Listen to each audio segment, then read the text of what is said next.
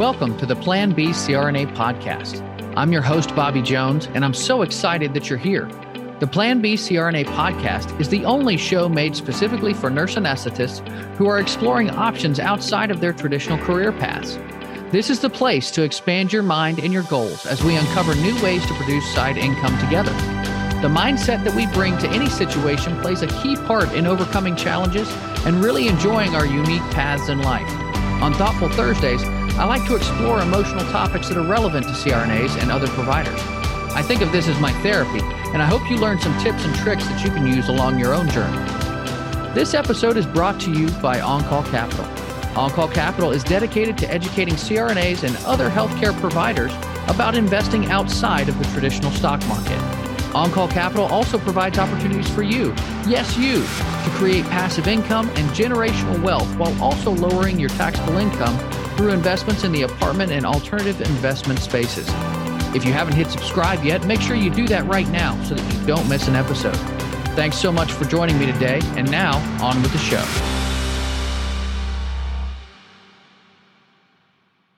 Welcome to Thoughtful Thursdays on the Plan B CRNA podcast. I'm your host, Bobby Jones, and as always, I like to start these shows off with a quote that gets me thinking. Today, I happen to have two. So here you go. Uh, Pearl S. Buck once said, I don't wait for moods. You accomplish nothing if you do that. Your mind must know that it has to get down to work. And Stephen King intimated something similar when he said, Amateurs sit and wait for inspiration. The rest of us just get up and go to work. Inspiration, motivation, whatever you want to call it, it's been on my mind quite a bit lately. And it's so important because without it, our goals and dreams would largely be unattainable, right? I mean, not that all goals are worth pursuing. I mean, I can dream of winning the lottery while lacking the motivation or conviction to actually buy lottery tickets. I mean, that's not such a bad thing to not shell out that kind of money. But dreams can inspire us to take concrete action. Sometimes we need that boost of energy that helps us to make a needed change. But just like when you're starting a new diet or begin working out, what happens when that initial motivation begins to fade? Without that motivation, it becomes harder and harder to stick with your goals. There's a chart by Liz Fosslien that shows two graphs one that shows what it looks like to rely on motivation, and another that shows what it looks like to rely on consistency. The motivation graph shows three separate and varying bursts of energy that seem to accomplish much, only for them to each fall back down off a cliff uh, coming back down to earth without much movement from the baseline in the end. In contrast, the graph that speaks of consistency is simply a stair like pattern that continues to slowly rise and carry you further from the baseline over time. And the stats bear some of this out. Gym memberships and crowding actually peak in January, which is no surprise with you know uh, those kinds of New Year's goals. But they come back down drastically in February and March. It's easy to become motivated and to get started. And I would argue that it's necessary and important for any goal that we hope to achieve. But I think we often underestimate the time and effort needed to actually see things through to an acceptable end. We're pulled back into our old habits by comfort because we're trying to take large steps too quickly. Now, I've always asked my kids when they face a tall task, how do you eat an elephant? And of course, by now they roll their eyes and say, one bite at a time, Dad. But it's one thing for me to tell you to eat an elephant. It's another to tell you to eat it by the end of the week versus by the end of the year. Those two paths would look very different with different systems to accomplish the same overall goal. Okay, let's get off the elephant thing and look at something that might make more sense without being so gross. For years, the benchmark for many folks for retirement has been that $1 million mark by the age of 65. But how do you get there? As you can imagine, the plan looks much different depending on when you start. Let's make some assumptions here. Let's go with no savings to start, a $60,000 salary, and investments that earn 6% annually. I'm not worried about pay increases, employer matches, inflation, or any of that other stuff, just these basic assumptions. Now, if you start at the age of 25, you'll need to put away about 10% of your income or $502 per month to reach your mark. If you wait until you're 35, you still have 30 years to go. That's a lot of time. But now you'll need to save 20% of your income or $996 per month to reach that $1 million mark. Now, let's say you wait until you're 45 to start saving. While you still have 20 years to sock money away, you're going to have to set aside a whopping 43% of your income or $2,164 per month to hit your goal. And while this is a great illustration of the power of compounding, it alludes to something else that I'd like to point out. Think about each of those scenarios that I mentioned. How different do the systems for each starting point look? I think we can all agree that saving $500 a month is a lot more tenable than saving $2,100 a month. And the pain of changing your habits is much greater the bigger the steps that you have to achieve a particular goal. Which leads me to the question How can we use motivation to lead to consistency to lead to the results we want? My take on that is that we have to find some way to remain motivated while we're establishing those new habits. First off, the science of habits shows that a habit consists of three components a cue, a routine, and a reward. The cue is the key that triggers you to make that habit.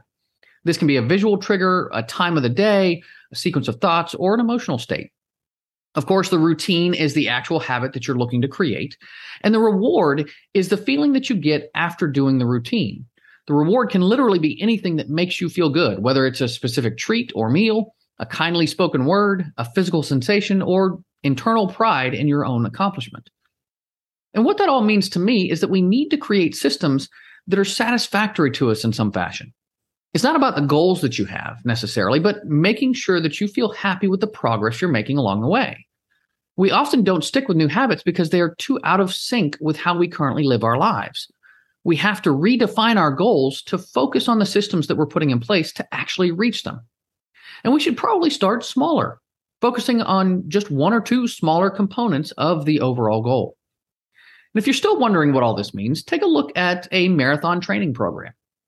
Of course, there are different types depending on your fitness level, but the point is clear. You have to start much smaller in order to build the consistency needed to actually run the race.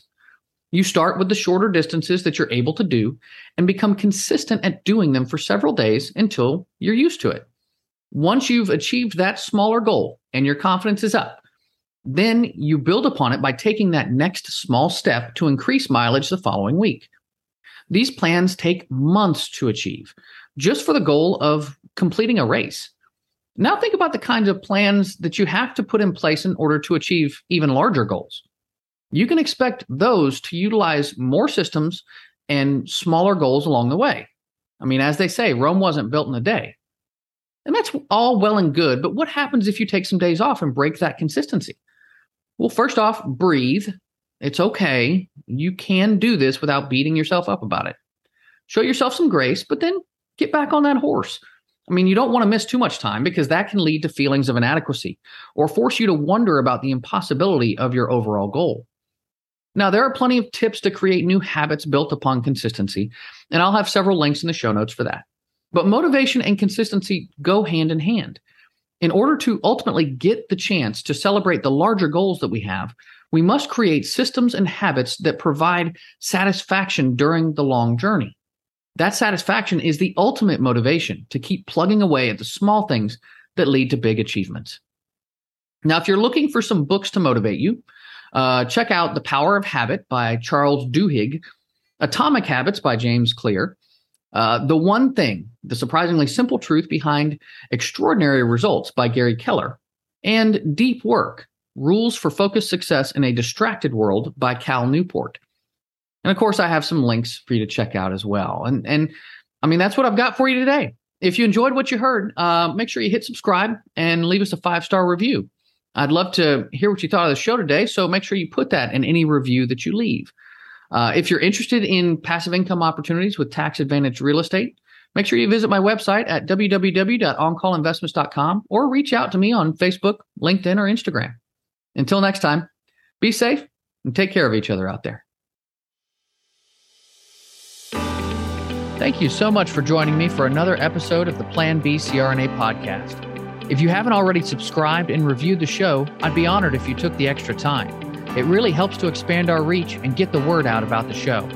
If you're a CRNA who is interested in sharing your story on our podcast, I'd love to have you. Please email me at bobby at oncallinvestments.com for more information. This episode was brought to you by On Call Capital. They are dedicated to helping providers like you develop passive income and generational wealth through investments in the apartment and alternative investment spaces. Feel free to check out their website at www.oncallinvestments.com and subscribe to their free educational email series. You can find On Call Capital on Facebook, Instagram, and Twitter. You can also check out our YouTube page, where you'll find all of the show episodes along with other educational videos. Thanks for listening, and we'll see you on the next episode.